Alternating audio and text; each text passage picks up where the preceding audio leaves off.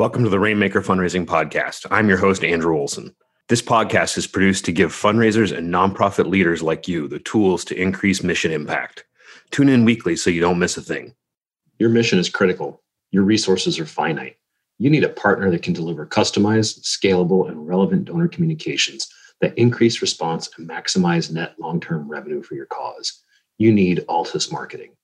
Check us out at altusmktg.com or email me directly at AOLSEN@ALTUSMKTG.com to learn how we can elevate your fundraising results. And now here's today's episode. Hey everyone, welcome to the show today. I'm really excited. This is our first episode of 2022, and we're here with Andy Carr, the Vice President of Development at Feed My Starving Children. Andy, welcome to the show, man. Thanks, Andrew. Roy, great to see you guys, and privileged to be a part of your show here today. We are honored to have you here, and we're excited to talk with you about a number of different things. Before we get deep into our questions for the day, tell us a little bit about your background, who you are, and tell us what Feed My Starving Children does.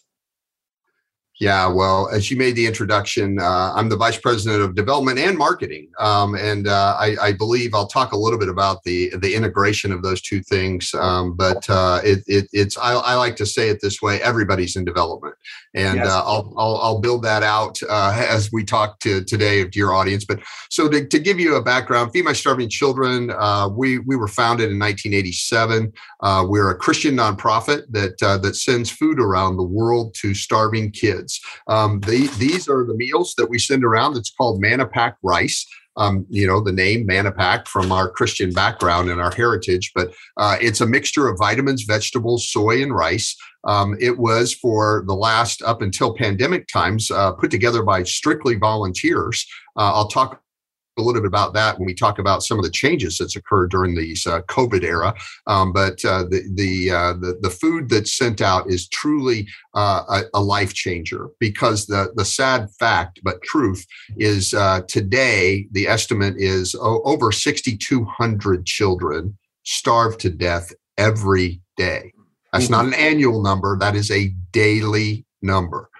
And that's the single biggest solvable problem in the world. You know, we aren't chasing after a vaccine. We're not chasing after a cure for cancer. We have a problem, which is people that don't have food, and we have a solution. Surprise, it's food. And the beautiful part about this is it's very cost effective. We can produce a meal for less than a quarter. So we're able to over our time develop a network around the world of missionaries and NGOs. You don't have to be a Christian to come pack with us. You don't have to be a Christian to receive these meals. But we certainly know that we are called, as it says in Scripture, for us to serve the widowed and the orphan and the poor and the hungry. And that's exactly why we do what we do. And so over years, we have grown from the early times where it just started out sending a few meals into countries to where this last year, we will send over 370 million meals around the globe to feed people to over 70 different countries. Do the math. We feed over 1 million people a day, every single day. And that's done strictly through the support of donors and volunteers that come in. We're fully privately funded through individual donors, businesses, individuals, schools, churches, you name it. Foundations that might give us money. We don't sit on money. We don't have an endowment. We don't have a corporate, Cargill and General Mills do not give us the supplies. We purchase them on the open market, just like anybody else. And then we gift them to these people by giving a 40-foot shipping container that's about $65,000 worth of food at a time to different people, that has 272,000 meals in these packages and boxes that end up in the deepest, darkest places that many people have never even heard of. That's so cool. So I don't know if we've talked significantly about it, but I've been involved in a number of packing efforts with Feed My Starving Children when I lived in Minnesota, through my church, my daughter's soccer team. I mean, so like you all hold a special place in our heart, and I'll tell everybody that's listening, like, if you can get to one of these packing events, They're a ton of fun. The energy in the room is just off the charts high. It's really exciting, and it's a great and unique business model. I'm curious to hear, it's so different from what other organizations do to provide food to the developing world. How did you land on this model, and how have things changed in the last couple of years because of what's gone on? Yeah, so I can go back to the genesis. It started out as just a guy that had an idea that he saw kids that needed food, and he came back and started shipping them just like dry goods. He would ship them granola bars and cereal and stuff. And he went back shortly after and saw no change in their health, and he was frustrated. And so he talked to some of his friends that happened to be here in Minnesota, food scientists at Cargill and General Mills, and said, well, what's going on? And he said, well, they told him, you can't just send calories, you need to send nutrition. And that's a big differentiator. This meal has the vitamins, vegetables, soy, and rice. So it has the calories, the carbohydrates, and the all-important vitamins and nutrients that a typical just rice meal or a rice and beans meal or a flour tortilla or corn, they don't have that power punch that kids need, especially in their formative years, where they have, if they have the lack of those vitamins and nutrition, you're talking about some of the places that have some of the biggest challenges in the world. People that live on less than $2 a day, in many cases, the ultra poor, less than 50 cents a day. And if you have these children that don't get that nutrition, their cognitive development is going to be impaired. Think of it this way, that if you don't get that going early on, they're not going to be able to catch up. So as from an infant up to about age 13, if your brain's developing, your body's developing, you're going to be stunted, you're going to have mental impairment. And then you're going to be forced to live in some of the most ferocious kind of living conditions in the most difficult economic and social engagement places on the world. And you're impaired. So that's why we feel it's so important to give them hope and give them a chance. And so that started. And so the meal came together, and he was a member of a church up in the northern part of the Twin Cities, and started asking people to kind of come put it together. And one thing led to another, and they formed a nonprofit. And then the interesting thing happened, and I would be remiss if I didn't say this, our Christian roots. In 2003, it was really kind of, is the organization a humanitarian relief organization and go more the bureaucratic route of being that, or are we going to be honoring to our faith? And the organization and the board decided to rededicate the organization to Christ. And from that point forward, the most meals they'd ever made was 3 million meals annually from 1987 all the way up to 2003. From 2003 forward, the growth chart, we like to say here in Minnesota, is the hockey stick of growth. It shot straight up, and it's continued to do so. And as I came on board, I've been on staff since 2013, but I started packing meals in 2005 as a volunteer. That year, annually in 2005, we produced 18 million meals the whole year. Last month, we shipped almost 36 million meals. Wow. Last month. So there's been quite a change in the transformation, I say. Now, do you just pack in Minnesota? No, we have 8 sites. We have 3 in Minnesota, in Eagan, Coon Rapids, and Chanhassen. We have 3 in Chicago, in Schaumburg, Libertyville, and Aurora. We have 1 in the Dallas-Fort Worth area in Richardson, Texas, a suburb there, and 1 out in the Phoenix area in Mesa. And then Andrew mentioned we also do mobile packing events where we take the show on the road. We cater your party, and we come to your school, your church, your business, your community. And in pre-pandemic times, we were doing about a little over 300 of those events annually all across the United States.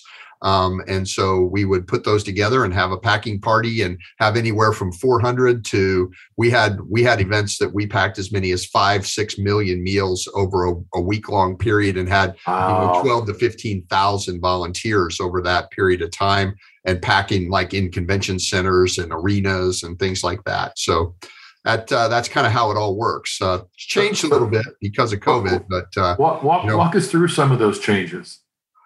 Wow. So all along, our only production method up through the 2020, March of 2020, was people. Hairnets, I like to say. And yeah, Roy, me, you, if the guys that are watching this can see, we do have to wear hairnets. I like to say it's wishful thinking. Yes, for those of you listening, we are follically challenged, as Andrew is not. And so anyway... But hairnets. But I still have to wear a hairnet. We still have to wear a hairnet. We get. Oh, to that's empowering. Right. Great dignity. Powerful. It's powerful. And I'll tell you a little bit about that when we talk about the fundraising part. But I'll tell you the thing about we were only produced by volunteers putting meals in bags, and there was a limiting factor to that because we believe this whole thing is, we say, feeding God's children hungry in body and spirit. And the idea of feeding the spirits of people here domestically that need to hear about the problem that over 6,000 kids starve to death every day, that's a big problem.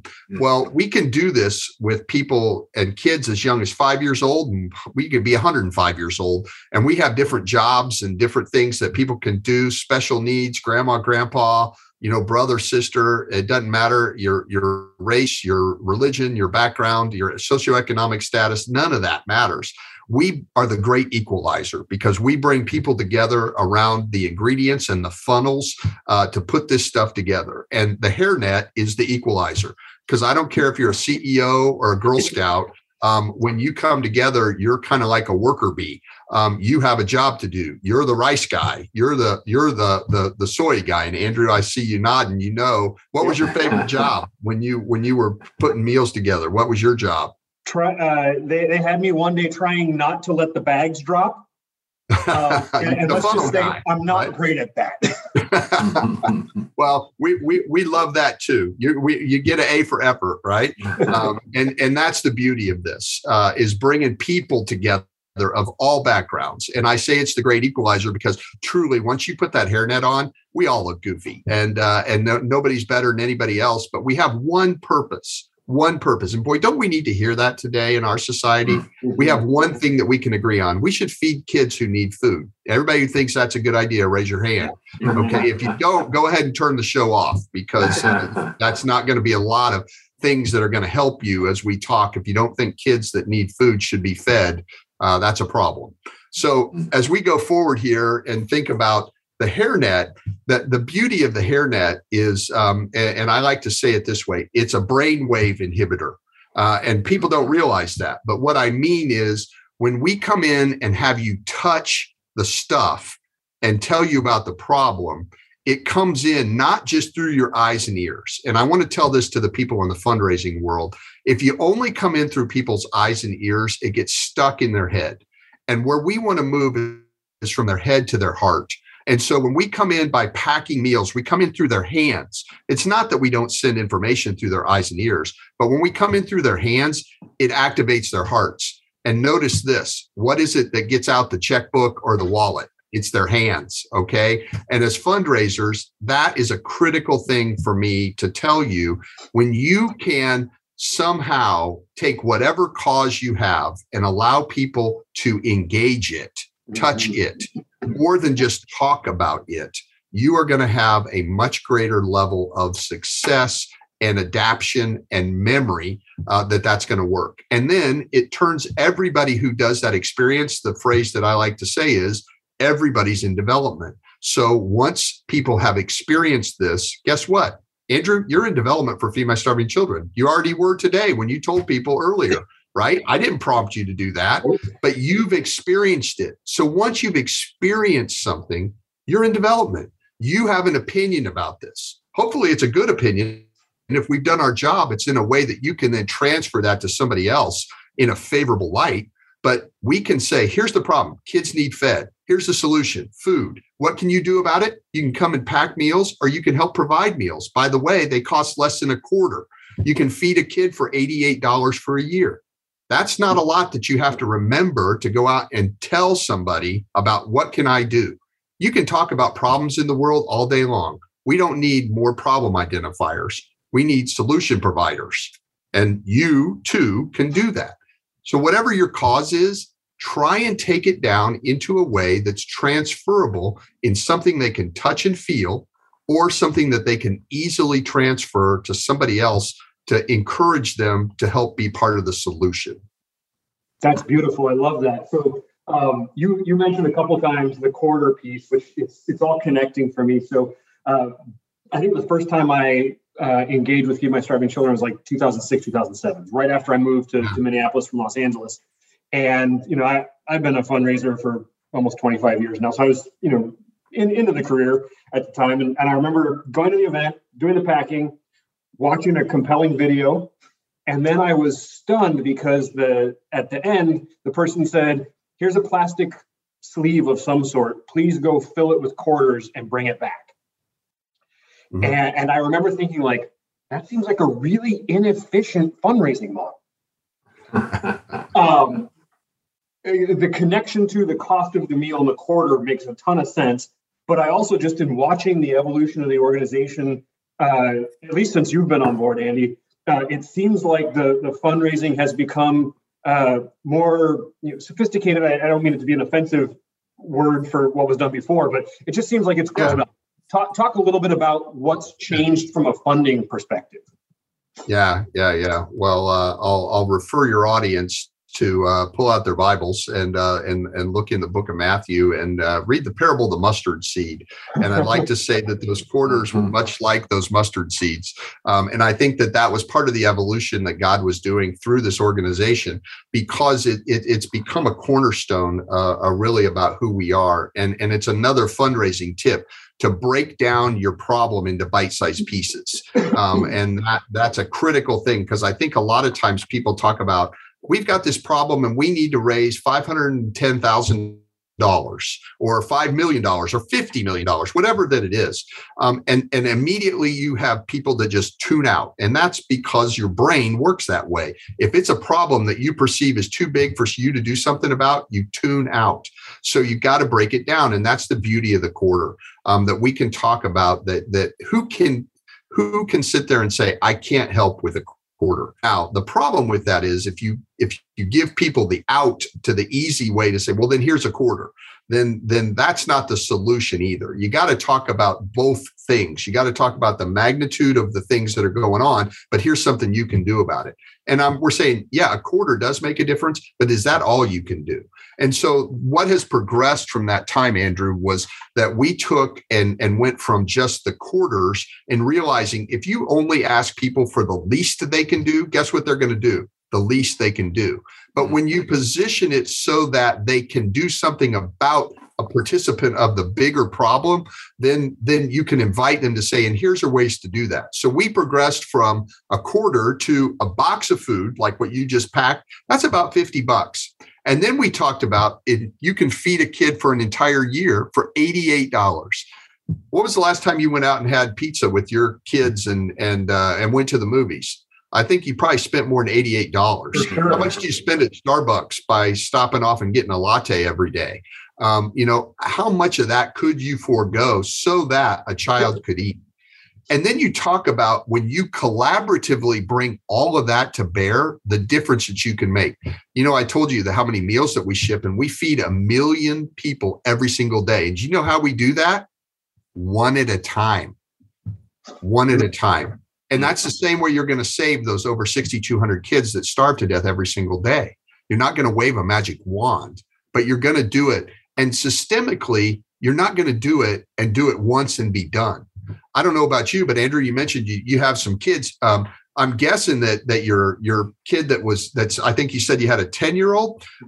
When he was 8, if you'd been feeding him the first 8 years of his life, do you think after 8 years you go, you know, we've been feeding him for 8 years. He can probably do this now, but I'm kind of tired of feeding him, you know, and we're the same way. We don't want to create dependency in that we are the only avenue for people. But we know this, if you don't give them some directional help and some foundational stuff, people like to say, well, you got to teach a man to fish. That's true. But if he can't hold the fishing pole because he's starving to death, that's not going to do him any good. Let's get him back on his feet and give him a fighting chance and then point him in the right direction for success and sustainability. It's a big buzzword that people like to throw around, but this is not a one and done fix. This is a generational kind of thing. that we have to stand with and for these people that have a lot different conditions than we truly understand what you and I have as discomfort.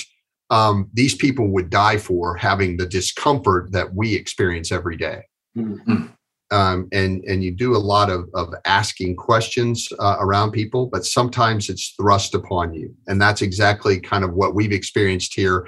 And I think that that this pandemic has created for really all of us. Some people can look at it and say, oh, my gosh, this thing has just destroyed what we knew. The others can say, you know what, maybe there's some new opportunities here. And that's kind of the approach that we've taken, is that we think that we'll tell you God is breaking down some doors. And here's the way I'll explain this story.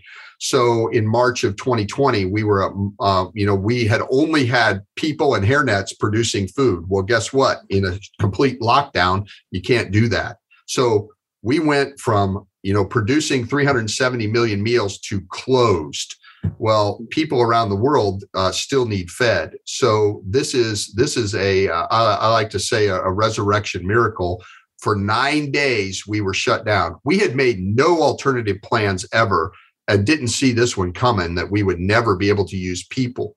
But 9 days after we shut down, the first meals rolled off of a production line using machines. We had one of our suppliers that had been providing the vitamin powder that was located here in the Twin Cities. He stepped up and said, hey, I think I can accommodate maybe doing some things in bulk. And so instead of these bags of food like this, we were producing one big box of food. And so 9 days later, a miracle that food was starting to be produced. Shortly thereafter, we got a call from the prison down in southern Minnesota in Faribault and said, hey, we have a group of prisoners that had been doing some product development and work that was being sent to Walmart and places like that, and they've canceled all their orders because of this lockdown, and so they're not going to be making whatever it was they were making, and all of our orders got canceled. Would you guys have any interest in allowing prisoners to pack food for you? So we all of a sudden had this model upon us. Shortly thereafter, we had another, I would tell you, one of our VP of logistics had a guy at his church come up and say, hey, I heard about what's going on with you. We're in the food packaging business. And actually, we have a plant out in Salt Lake City. I think we could maybe do something. So about 4 months later, we started having this bag produced, which is a 1 kilo bag, which holds 15 meals.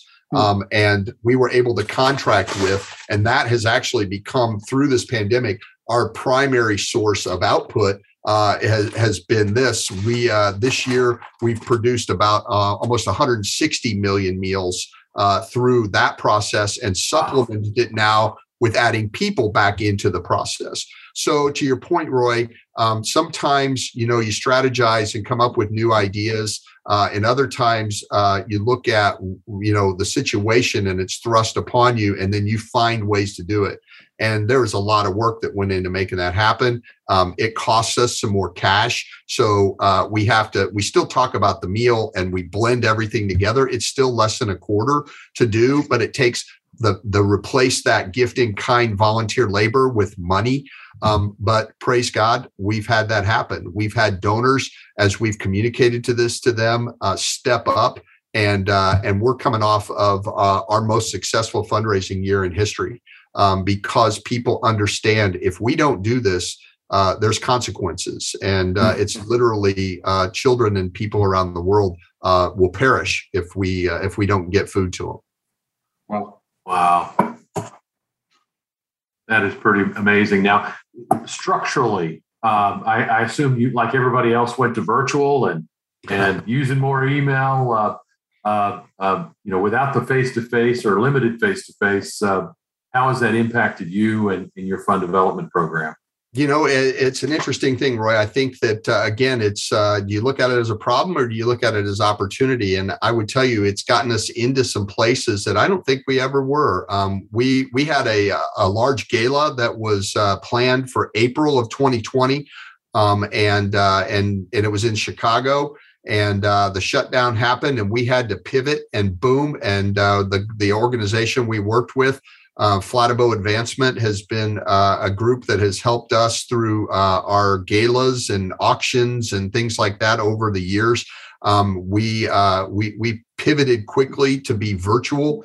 And so we were able to work with some of our partners using technology. And we took what was normally a $1 million+ event that had about $250,000 of cost associated with venue and rubber chicken dinners and flying people in and doing all those kind of things.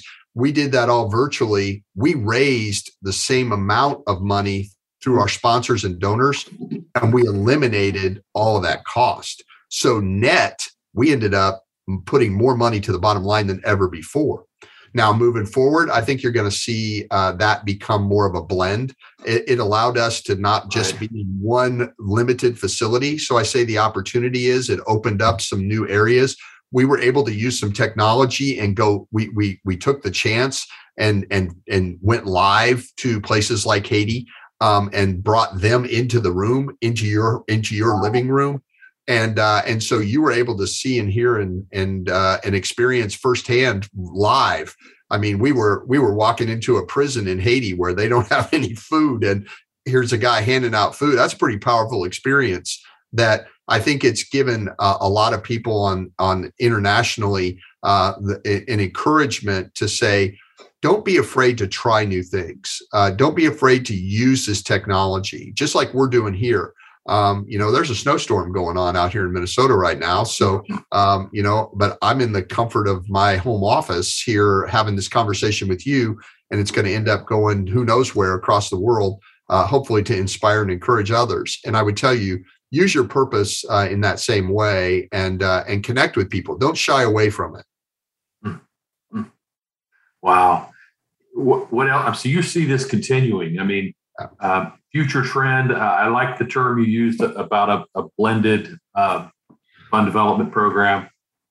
Yeah, we see the future of this. I call it hybrid because I do think it's people want to be around people. I think the candle will burn out at some point if it's only virtual, and we've heard that from some people. I'm tired of virtual. I don't want to be virtual anymore. And you have others that are going to be like, I kind of want to stay home. I don't like big crowds. I don't want to. But it also it gives you an opportunity geographically to expand your reach. You can be anywhere and participate. So I do think it's going to be navigating. I don't think it's an either or, Roy. I think it's going to be a both and. I think that don't make the mistake of putting all your eggs in either basket. Is the way I would tell you. Continue to seek to meet people where they're at.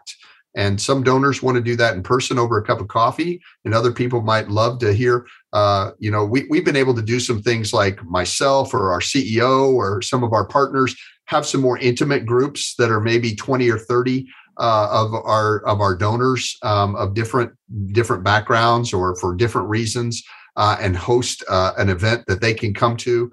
And then give us an opportunity to talk to them about maybe it's a group that we want to talk to about legacy giving and how they might be able to include FMSC in their plans as they make some of their plans, or to have somebody talk to about the use of donor advised funds or forced distributions through IRAs, things like that. Or we might do something special for a group of monthly supporters, people who sign up to be an ongoing, maybe I'll feed a kid for $88 a month for every month.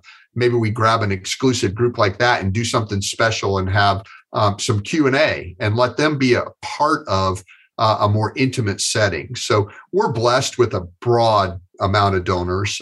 We have some tremendous support. And so I believe that this technology tool is one that is going to allow you to do more and do it better. And you follow up to that with what's gone on globally with COVID and just the increased need because of that, and I assume increased pressure on Feed My Starving Children to deliver more product into communities across the globe.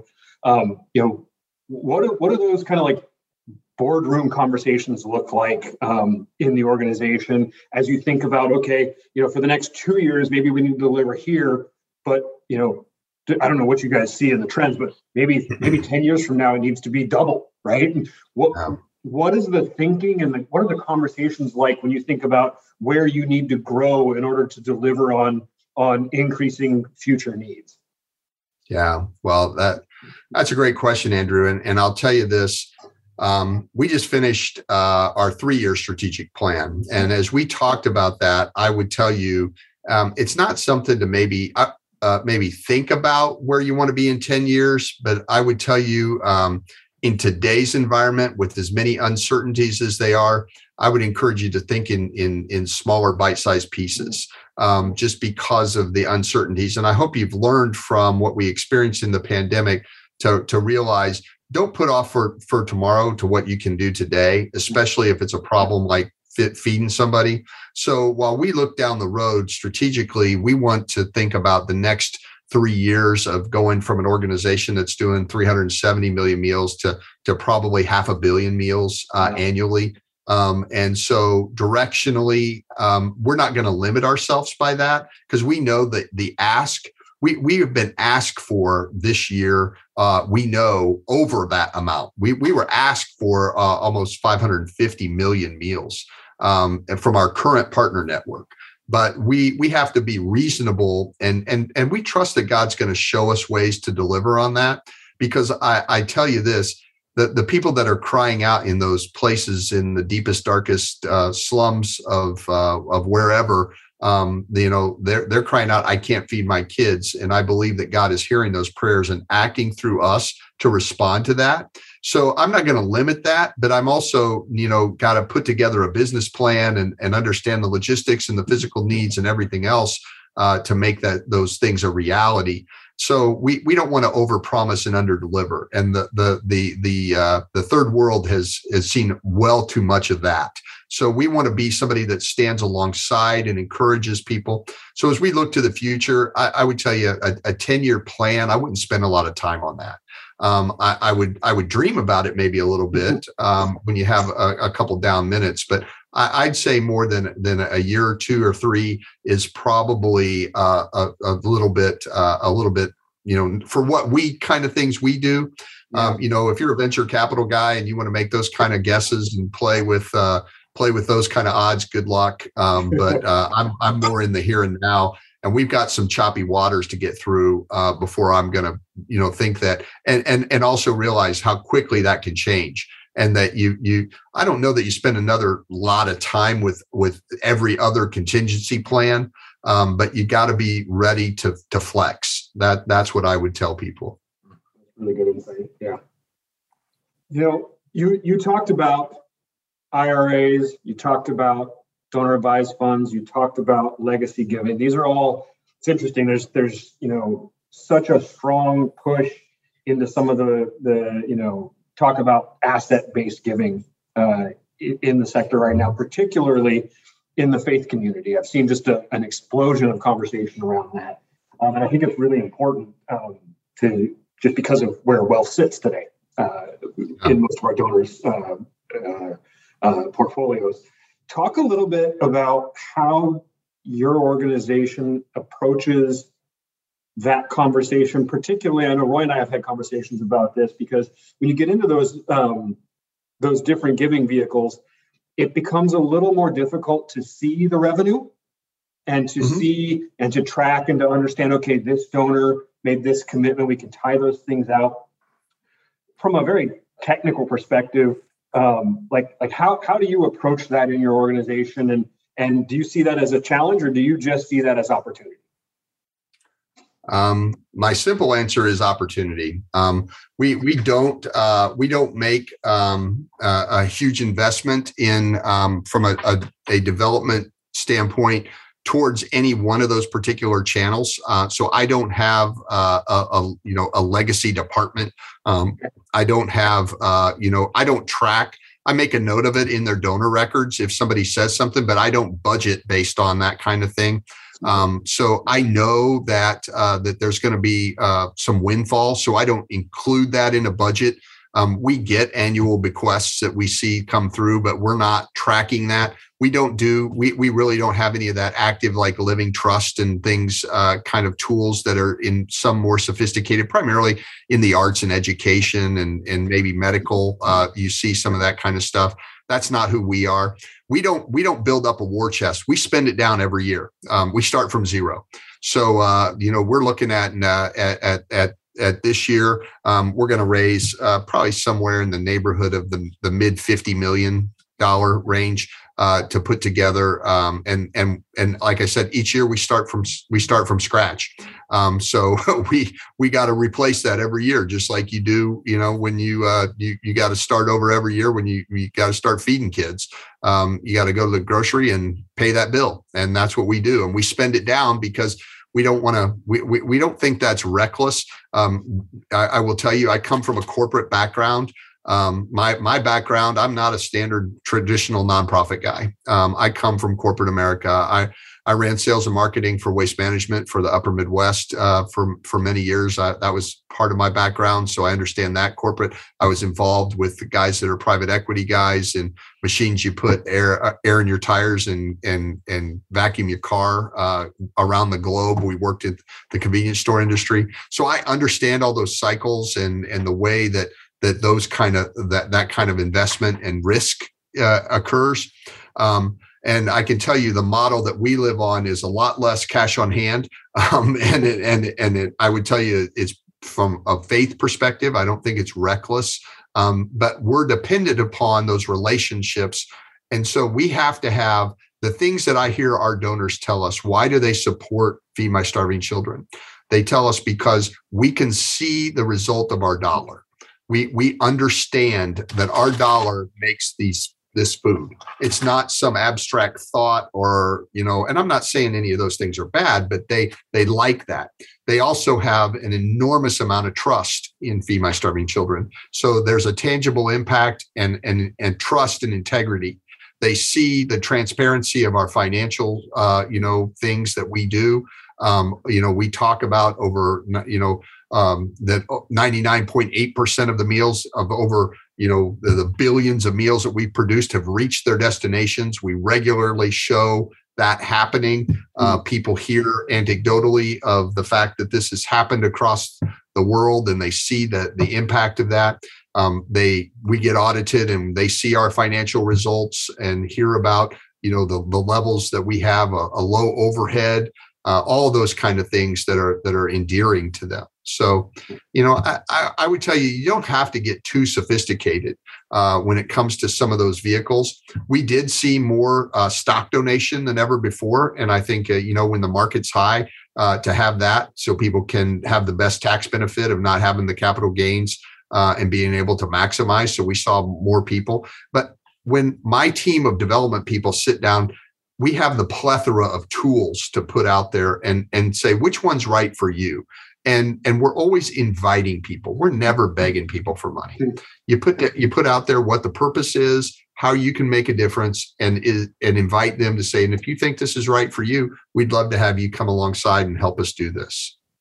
I love that. So we're just about out of time. Really appreciate you being here today. Before we go, though, two things. First, give us a word of encouragement for the leaders and the fundraisers who've maybe had a rough time coming out of the last year. What do you say to those folks? Yeah, I would say a big word for 2022 is perseverance. And I just want to encourage you. I would tell you it's a time that as a person of faith, I've leaned on my faith more than ever. And I just would encourage you to really do that gut check and look at some of the places that you're frustrated and say, as opposed to maybe what's the way through this wall, what's the way around it or over it, and don't just think you have to break through it. Figure out where is your help coming from, and don't do it if you're just chasing after it because of a job, then maybe really check your commitment to purpose. And so that purpose and perseverance, I think, go hand in hand. and the more that you can really be assured of what your purpose is. And in my case, feeding kids, as I said earlier on, if you don't think that's a good idea, I hope you good luck. But whatever your purpose is, and there's a lot of them. There is a lot of need in the world. So I want to just encourage you to persevere and just as I know, like I say, I lean into my faith because I know God is with us and he hears those cries. He hears the sick people. He hears the people that have economic oppression and other things that you might be addressing. I just want to encourage you in that way. Love that. So how do people reach you if somebody's listening to this episode and wants to get in touch? Yeah. So our website is fmsc.org, and you can go on there and learn all about the things that I've talked about here today. My email is acarr@fmsc.org. And I'll do my best. I do get a lot of interaction with folks, but I'll do my best to help you out if I can. But I would encourage you to check us out and learn about the need and some of the tools and tricks that you might learn. It's not manipulative in any way. We lay it out there. And I just think that the more that you can be honest and the more that you can break it down into ways that people can truly make a difference in a meaningful way, that's going to be your best avenue of success. Awesome. Well, thank you again for being here. Thanks for being our first guest of 2022. Really appreciate it. I'm privileged. I'm honored. Thank you guys. Appreciate all you do in this fundraising space. It's something that I think a lot of people can get overwhelmed with. But when you embrace the fact that you have purpose and you can help make a difference, I think it's a very meaningful and rewarding career. And I just am thankful for all the folks that do it. Awesome. Thank you. Thanks, Andy. Have you read my Amazon #1 best-selling book, 101 Biggest Mistakes Nonprofits Make and How You Can Avoid Them yet? It's the book that I wrote with expertise from over 20 nonprofit leaders and their 300 years of combined experience. You can download it for free today. Just visit andrewolson.net and go to the free resources tab on my site.